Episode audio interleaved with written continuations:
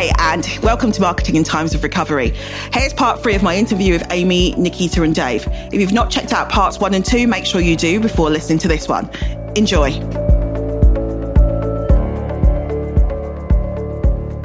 How have you found LinkedIn for your clients, Amy?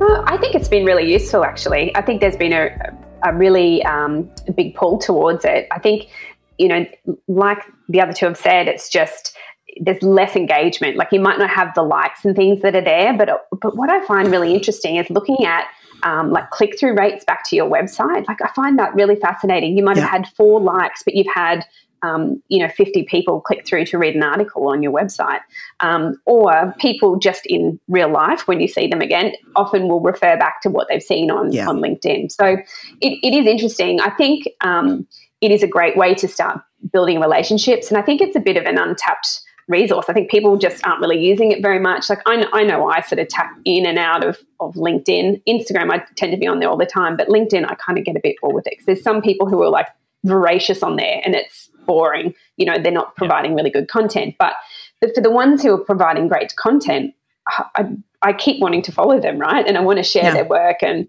um, so I think it is about creating engaging content, doing stuff that's of value, making sure it's right for your audience, um, but I find when the clients that I'm working with who do that tend to get a um, really good work out of it. One in particular for us has had, you know, I think they've they're three times as busy as what they were pre-COVID. You know, like and and they put a big push throughout 2020 on doing LinkedIn, and and it was because they talk directly to their audience. You know, mm. that's where their audience mm. lives, and that's where they're on every single day. Um, so it worked for them. You know, it was the right channel.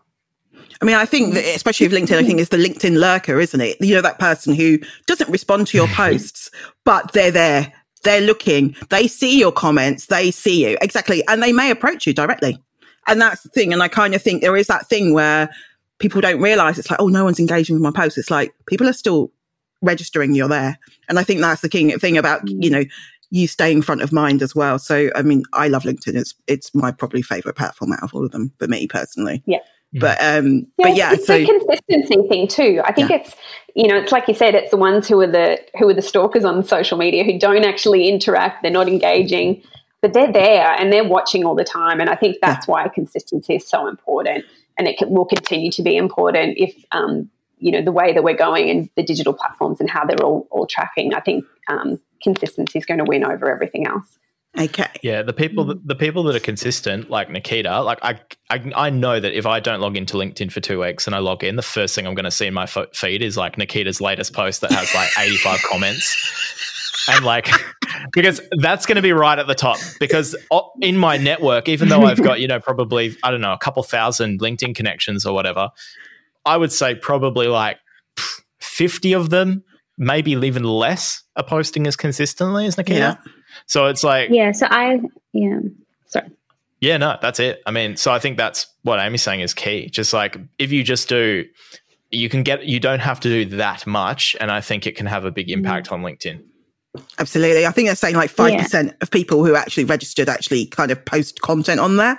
So that's a really small pool, really, when you think about it. So there's a huge amount of opportunity on the platform there and there still is. And and when it comes to c- consistency, like it might seem like I'm doing it a lot, but I actually only post probably once every two or three weeks. So yeah. it like it isn't it doesn't even have to be like every day or every week. So that consistency is just like I know like probably once now. Nowadays it's once every three weeks. Probably going to post. When something's nailed you. yeah. yeah, yeah, yeah. Something did well, just a bit of a spoiler alert. Someone said to me today, like I got an email from a client saying, Can you just write my website by the end of the week? And I was like, It's Thursday. And so, anyways, my post is about how I just don't sit down and write. I love it. There's a process to your yeah. fantasticness and magic. Um, can you do it by the end of the week? That's just too funny. Yeah, yeah, yeah. And it's like, yeah. oh no, it, it, does make me laugh though. You're right because you got project, website projects. It's like, okay, so what's your messaging? Who are you targeting? And they kind of stare at you, tumbleweeds. you're like, so you want me to write I will that? Say, I will say, like, for every post, like, and hopefully this comes across, and I guess Dave and Amy and you know, you can tell me, but for every post that I do write, like, even though it is quite controversial, I always try and have like a takeaway, like some sort of a mm, yeah. something that they can apply to their website. So if I'm like, slagging on like call to actions or something, then I'll say like, you know, this is what you can do and you can immediately apply it to your website. Or Yeah, I do. guess it's that, and I, I tell my clients that as well. Like architects, you should be trying to educate, you know, or like impart some sort of a value. Like I'm not just ranting for the sake of it. Like there's always like, There's a point to the rant. hopefully, no, there is, and I, I Anyway, do. I, I mean. I, oh, well, on social media, if I see really good kind of action points, I screen grab it. I, I, I look at stuff for inspiration for how people frame stuff. But you're right, and I think always having those takeaways, and it's quite for me. uh, You know, I get inspiration from loads of different places, and you kind of just you know take little snapshots of stuff and then come back to it later. And uh, yeah, your your posts always have a this is how you can do a CTA well, and then you show, which is which is brilliant because that gives people that idea on what they can be doing. So it's always useful content, but always lots of comments. Um, so in terms of kind of, I guess, practice websites, let's just kind of have a quick chat around those. So are there kind of any trends that you've seen in websites and what people are doing now? I remember that there was a time probably about 10 years ago when everyone's websites were spinning and that made me really dizzy. Um, it was, wasn't it? When There's like so much motion. But um, nowadays, in terms of practice websites, um, are there kind of particular trends that you're seeing people people are kind of favoring at the moment, Nikita? Um, yeah, I mean, like probably Dave can speak or Amy can speak to this better than I can. But I mean, in terms of trends, um, I'm hoping that um, the trend is to have a little bit more copy on it. So there are more words like a value proposition or a tagline Yeah. um, that really, you know, I think research shows you've got 10 seconds or something to grab their attention. So really kind of grabbing it and also moving away from this idea of it just being like a project portfolio where you click on it and there's just like a grid of project images. I Image, think image, image. yeah. um, yeah, it is more about the storytelling. I've got some great examples um, that I'll share with you, Dave, um, of good project descriptions that you know tell tell the story. Um, you know, really draw in kind of like before and after shots and sketches, and you know, as Amy was saying, like showing the process behind it. So I've got, I think I'm seeing a lot more of that. Um, but yeah, I think just moving away from just project, project, project, more about the people behind the firm. Because at the end of the day, like clients are hiring the team and the people rather than the name, People. I guess. Hopefully. Yeah. Amy, what trends are you seeing in terms of websites and what people are doing in the architectural world? Um, well, I'm finding at the moment we're redeveloping a couple of websites at the moment, and um, both of them, um, again, very like heavy people focused. Like Nikita said, you know, like, there's definitely a um, the personality behind the practice.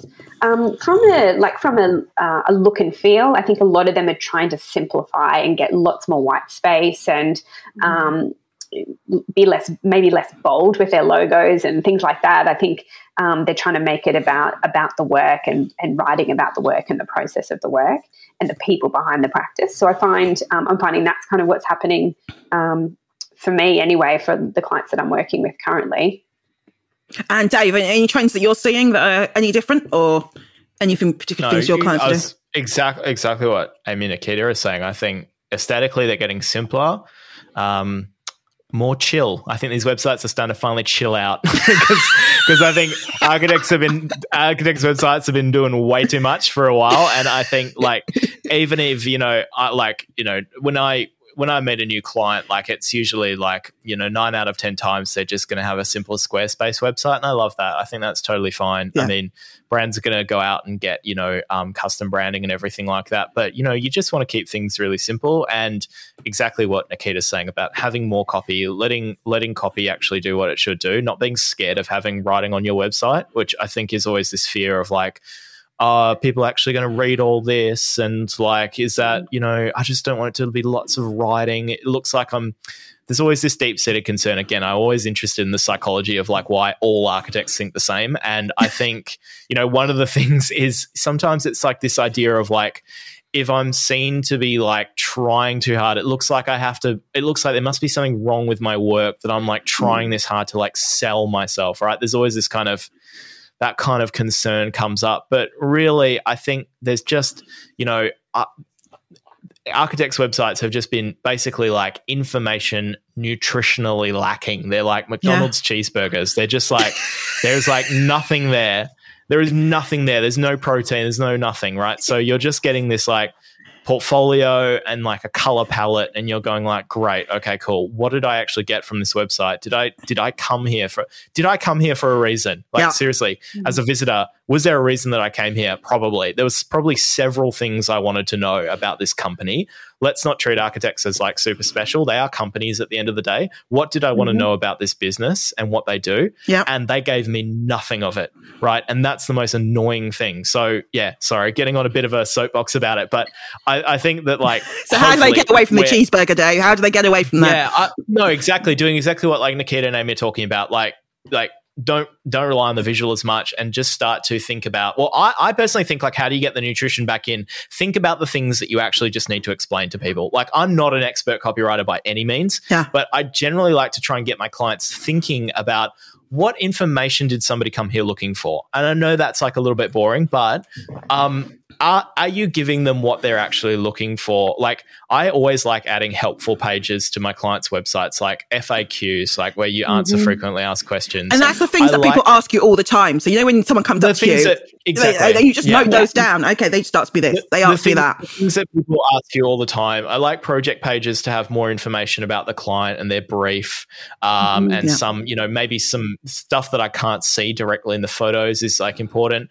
Um, if they're a firm that does like a few things, like say they do like houses and restaurants and you know airports, um, I don't want their about page to have to try and address all three of those audiences. So I like them to have like individual pages that are devoted to each of those different areas so that they can write something about how we design airports and they can Yeah. write something about how we design restaurants. Like I kind of want them to have a little bit more segmentation on their website as well. So yeah, those are just some of the things that I um I try to push for with my clients. I wouldn't say it's like an overall industry trend, but it's a trend in the people that I get to um nag into doing what I want them to do. So so yeah, Mm. that's that's that's that's a big thing with the websites. So I if think you even and too also- with Go the, on. oh sorry. I was thinking too with the copy. Like I think what's interesting is I think there's either there's um, these people have these websites that are very um, like portfolio driven, like you'd said, you know, it's all about the pictures and that's it. Or then there's the ones that are really content heavy, but it's maybe not the right content, you know, like, Yeah. and Nikita can probably talk to that. It's, I find it's like you go into this thing where, you know, they've written three pages and it's just it's three pages of just words and it's very architectural and it doesn't actually speak to the audience. And I think, um, like, use the words, but use it use it well like an em- employer copywriter like spend your money on that because it's actually really useful and it's the returns on that is it's going to far outweigh um, you know your diatribe on what architecture means to you like it's just it's so boring for the audience. Yeah. you know what I mean like they, No, just, no, they yeah. switch off they just think well that's exactly why I don't want to work with an architect because you know they're too far above me I can't relate to them it's you know how are they going to be able to create something for me or for my project um, that isn't about them Yeah. So, any kind of tips on how to approach copywriting for architectural websites, Nikita, that you think kind of if you did these three things or to make it better for Yeah. the audience? I think the whole time, and that's why. So I actually, for my clients, you know, every marketer does like this whole client, whether it's an avatar or profile or whatever you call it, like you've got to have your ideal client um, in mind. And every time you write something, you have to think, how are they going to respond to it? Is it the right language they use? So going back to my LinkedIn post, which I'm about to put up, is it's more about that research. And that's what copywriters do is like, I would say almost 60% is research and that 40 is writing. So every website copywriting project I do, I interview five to 10 of their past clients. So I sit on the phone and I'm like, I ask them questions, you know, how did you find working with them? What were your objections before you started working? As you said, Amy, you know, like they might say, oh, I just thought the architect would just not listen to me, or they'd just run with their own ideas, or they're trying to create an award winning house or something and not really taking my needs into consideration, or whatever it is. So I pretty much, you know, transcribe all our conversations and then I sit there and I just think, okay, like what, you know, it's called voice of customer data. Like, how can I pull this out and put into words? So a lot goes on behind the scenes to get to get those words. So I think um, going back to your question is one of the biggest thing they can really do is really get to know like what type of clients do they want to keep working with and how do those clients talk? Like, do these clients talk in Archie babble or do they talk in just a normal conversation? And like a really good tip if you're if you're an architect and you know you have to get to your website copy and you're kind of scared of that blank page, I always just say go into Google Docs, you know, click onto that um, voice typing tool and just start talking to your computer. Like that's the best way yeah. to kind of to get that conversational, you know, write like you speak. So just start talking about your practice, why you started it, and then that almost forms the basis of of your copy. You know, don't sit there trying to be like, how can I sound smart? And that's when you just come up with I've been trying that. I've been there too. Like, yeah, I know I do that every day. But like, you just sometimes just have to be, your, you know, like yourself and, and and write like you speak. And that's when it won't. Because I think another thing with websites is a lot of architects I've, well, my clients will come there like, you know, I want to be quite witty and bold and that. Then I'm talking to them and they're so introverted. And I'm like, someone's going to look at your website and there's like bold colors and flashing and they're going to meet you and you're like so shy. Like that causes mistrust and misalignment, right? Like your website has to reflect who you are. So yeah. That's another I've now got visions of someone in the corner who's very grey, just like, you know, with this amazing website. turtleneck. exactly. I just All the Can I just add to that? Because like I also I also find this so frustrating when I'm like let's we're getting into like the second half of the podcast, so we just get to sort of say what we find annoying about architects. Oh, yes. I, I, I, um, I find this such an such a frustrating thing when architects tell me about things that they've like intentionally left off the website because they like don't really want clients to know about it. Um, that ranks me so angry um, because it's just deceptive and it makes it's so hard to trust you. Like I've had I I've spoken to architects that like r- like say for example last year they had to maybe let a couple of staff go unfortunately with a pandemic or whatever Yeah. so they decided to like delete their team page because they don't want people to see that like we're a small company we want them to think that we're big and hearing stuff like that and, and it comes and it comes back to Nikita's point of like you know what happens when they walk in the office? Are you gonna like go down to the local theater school and hire extras to like go sit in the desks and stuff and pretend to work? Like um there's there's no point being dishonest. And i think that you know people appreciate transparency. Yeah. and you know in my own website i try to any anything i could literally think of sharing i share it and uh, that may not be the best advice for everybody but i like to operate on the principle that when somebody comes into my business to work with me they know everything that i would tell them in a in a meeting or a conversation or a fee proposal i almost want my website to like replace me as a salesperson Yeah. and I'm in marketing, so I kind of have like cultural permission to do that. We're used to marketers having like way too markety websites. Maybe architects can't go fully that way. But I think the more you put out there of yourself and what you're really like and what your business really does and how you actually operate, if you are looking for better quality clients, that's how you'll get Yeah. them because they will come to you and they will be already on the same page, share a similar philosophy, appreciate the same kind of work, and already be accepting and having the right expectations of what you're going to do for them and what you do and what you don't do. And that's going to be the type of client that you go, oh my God, I'm so blessed to get to work with these amazing clients. And Mm. I don't have to do anything to convince them to work with me. My website has already done it.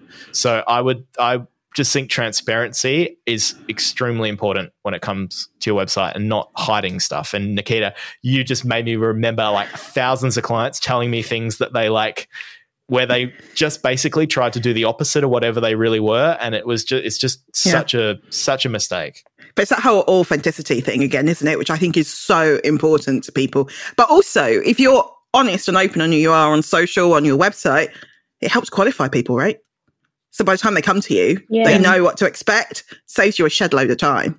I know when you start winning work. and even um your even the contact page i always tell my clients like that is like your bouncer like that don't just hey you know have it name and then message like put in fields like really test them like because otherwise you get all these inquiries you probably spend half your day responding to them and they're not even like good leads so you know ask them what their budget is ask them you know describe have you worked with an architect before like describe your project in a hundred words like make it really hard for them um, the harder, the better the quality, as Dave said, clients will come through. Yeah, but uh, yeah, and it saves you a ton of time as well, isn't it? I mean, I think that's the key thing. Um, so my next question is, so I, I'm going to ask you another controversial question. So, do you think marketing and selling are seen as a dirty word by the architecture profession? I'm going to throw that one at Nikita. um, I think, look, it's changing. I would say, I mean, generalizing a lot, but the emerging architects that are coming up um, that have kind of just, you know, maybe a bit not being ageist, but like a bit younger, um, they maybe have been exposed to it and they're a bit more adapted. I find my clients that have been in the industry for 25 years or more, they're the ones that maybe still see marketing and selling as a little bit dirty. Whereas I think the emerging architects are quite I mean, they've grown up in an era and they've been educated at school and stuff where they're like, it's part of it. It's part of running. And they run their practices more like a business, you know, with ArchiBiz and all these great um, resources out there. I think yeah. hopefully that mindset shift, if you do see it like a business, then you are open to, you know, marketing is a function of that. So just yeah. like HR or anything else that you need to yeah. do. Yeah. Exactly. So, Dave, is marketing a dirty word? Marketing and selling? Give me more time to think about it. Go to Amy. Amy. oh, I think. Uh, look, I think it is. I think they always think that is um, that it is a dirty word, and um, but I think there's a few different reasons for that. Like, um, I think, you know, Nikita's right. Like a lot of the younger practices that are coming through in the emerging practices, you know, they're very open to it. And they're they're also open to taking advice about it. You know, they're not they're not shy about learning more about marketing and, and how they can make it better for their business. I think um, I do find some of the the um, the older practices or maybe the the practices who've been around 20 plus years um, they tend to overthink everything you know like they're yep. they're scared about they're scared about what does it mean for my um, you know my reputation? What is it going to say about me? What does it mean about the work that we're going to do moving forward? And um, actually what it comes down to is just getting your work out there. Like people um, you just you've just got to keep moving forward. Like i think you know it's why we all struggle as marketers with email newsletters with clients because you, they, they want to make it perfect you know they're, yeah. they're aiming for perfection and um, i don't think it's ever going to um, fit the perfect um, ideal that they have in mind you know it's never going to be 100% um, and I also just think, you know, in, in today's day and age of being in a digital environment, you know, things are cha- every 24 hours, things are refreshed and changed over all the time. You know, um, things, yes, you've got to be consistent and yes, that's got to be memorable, but you know it's sort of forgotten about 24 hours later and then yeah. it's like well what's happening next? You know it's like what's what's coming next? And don't be so afraid of just um, getting your ideas out there and um, and testing new things is probably my advice. So dave is marketing and selling a dirty word to architects? Yes or oh, no? absolutely. Yeah like 100% um, it, I think I, I, I think like there are there are architects that view it probably in a more um, in a more positive light and probably have a better understanding of how good marketing can be and how good marketing can be done. They've maybe paid more attention to that or they're better educated. So they have a more of an open mind, those ones that Nikita's referring to. But for a lot of architects um, that don't, you know, they're not really observing much that's going on in the marketing world, they tend to notice bad marketing a lot more and they sort of associate marketing with bad marketing that there is only bad mm. marketing. They don't really think about good marketing. Like what does good marketing look like? Yeah. And when they look at the architects they like they don't really connect this idea of oh their marketing's actually influencing me. Or how they're, they're doing it? How yeah. did i how did i form that conclusion? I haven't met them. I haven't been to any of their buildings yet I still think they're my favorite architects secretly, right? So how so like we don't we don't really f- dwell on good marketing. So I think there's that factor, and there's this bit of a perception that you know the the worse you are as an architect in terms of your your your mad drawing board skills, you know, the more architect. The more marketing you have to do. So, the more marketing you're into and the more in, you invest in marketing, the worse you are as an architect. So, this is kind of like there's a stigma that's associated with it as well. And, you know, it's just, um, I think I think there is a there is some truth to the idea that your work is the single biggest differentiator in like your marketing success in my opinion. Mm. I think that architects should be striving to do the best work that they possibly can. But we recognize that, you know, architects aren't in full control of everything. And sometimes the architects that seem to put out the best work are the ones that it turns out they were their own client or their client was their brother or whatever. Yep. Like there's always a lot of that sort of thing because they did get full control. And, you know, not every architect is going to get full control. They're not always going to, they're going to strive, but they may not always get their work executed as perfectly as it possibly could. Yeah, it depends but, on the procurement model, doesn't it? Yeah. It, it, it does. And, the, and what we want to think about holistically is marketing involves you know, I like to try and work with my clients on many on thinking outside of just like social media and email and website and stuff like that, but thinking all the way back to like how you pick the right clients that are gonna that are gonna try to or how you filter for bad clients, how you pick the right clients, mm. um, how you're going to create an environment that's going to make it as easy as possible for you to do really good work because that's kind of where the marketing starts. You know, um, and then going through to just really investing in quality i think in your photography and your video and stuff like that. Um, some architects want to explore other channels and they're more game to do that like where it where it is maybe a little bit more 21st century stuff like you know the the lead magnets and whatever or running facebook ads. Like that stuff is a little bit more marketingy but you know yeah but but i think i think if you're if you're really business driven you shouldn't be limited by like just hoping your portfolio turns out you know the way that mm. you hoped it would because yeah. you know it may still be brilliant but you, no can, you might it. want to do more you might yeah. have loftier goals you might have higher aspirations and so no one no one comes to a marketing consultant because they're absolutely satisfied with exactly the quality of the client I have right now and the quantity of the client I have right now there's always I want to achieve more I want more clients or better clients in some real practical or specific way yeah how do I do that and that's where marketing comes in because marketing can help you to do that. And so if you are like driven and you do have goals and you're aspiring to do bigger and better things with your practice, then marketing is going to be a really good way for you to do it. Totally agree. I, and I also think it's the thing of we kind of come from it at a different angle and we ask them lots more questions and in, in, interrogate them, dare I say it. Um, and I think that's an important part of what we do is, you know, to ch- challenge their thinking and actually, have you considered this? And, and, and, and that's an important part of the process um, in terms of what we do. Okay, so, um, so, um, I think I'm going to go into my final question actually. So, what one tip would you give to business leaders now about how to make a dent as we head towards kind of recovery and into kind of the rest of 21, 2021 and 2022? I'm going to give that one to Amy. Um, I think the biggest thing is about um, you know being consistent, but also measuring what you're doing and adapting. You know, don't be um, frightened of trying and testing new things, um, but definitely be open to um, adaptation of, of what you're doing and how that's going to help you move your practice forward.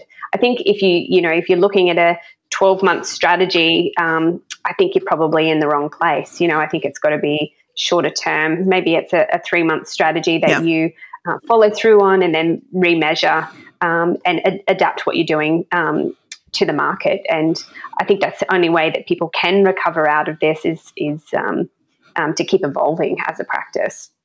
And what's your one tip, Nikita, in terms of people uh, coming out of kind of recovery and the crazy year we've had? Yeah, I think we touched on it, but it would probably be like don't try and do it yourself because you're not going to find the time. Like you need to at least recruit someone to help you stay accountable. Um, again, as Amy said, consistency is key. So, you know, hire a marketing expert to come in um, and yeah, take care of it for you. So it's just one less thing you have to, you know, have hanging at the bottom of your to do list. So, yeah. Absolutely.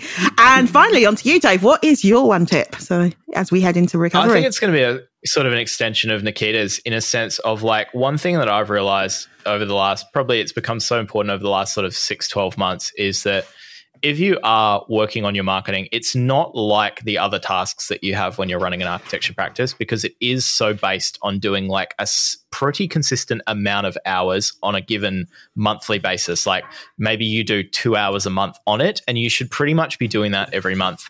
And as an architect, I guarantee 99% of you do not have systems in place in your office designed towards getting you doing a set amount of something each month. It's always based on priority and urgency because you have deadlines and you completely work around deadlines. Your marketing does not have deadlines. Yeah. So you need to make sure that you're not using your regular system that you use to keep yourself accountable and figure out what you're doing for your marketing. It has to be separate. So I recommend I recommend getting making sure you're using a calendar and actually going ahead of the month ahead and blocking out marketing time. Then, once you've done that and protected it, then figure out what you're going to do with that time to get the maximum effect out of that time. That's like having a great idea of what you're going to do is so much less important than actually budgeting that time and doing it and also working with somebody who can help you like nikita said like and and and, and you know that that is forward, extremely yeah. helpful in terms of what you do in that time right that's where you're going to get a lot more bang for your buck if you've got somebody who's helping to guide you and like it's like having a personal trainer at the gym. It's, it's like, like fast tracking you, you can, stuff you that can, works. You can yeah. go in there and just start like picking up dumbbells and start pushing machines around or whatever. But there's mm. somebody who has helped who's helped other people and who can say you should be doing this, this, and this in this time, and then yeah. later on we'll move on to this, this, and this, right? So, but I think the first thing to do is get that time available because you cannot completely outsource your marketing as an architect. That would be a massive mistake in my opinion. So you're going to ultimately need to be accountable for it and then make the time. Brilliant.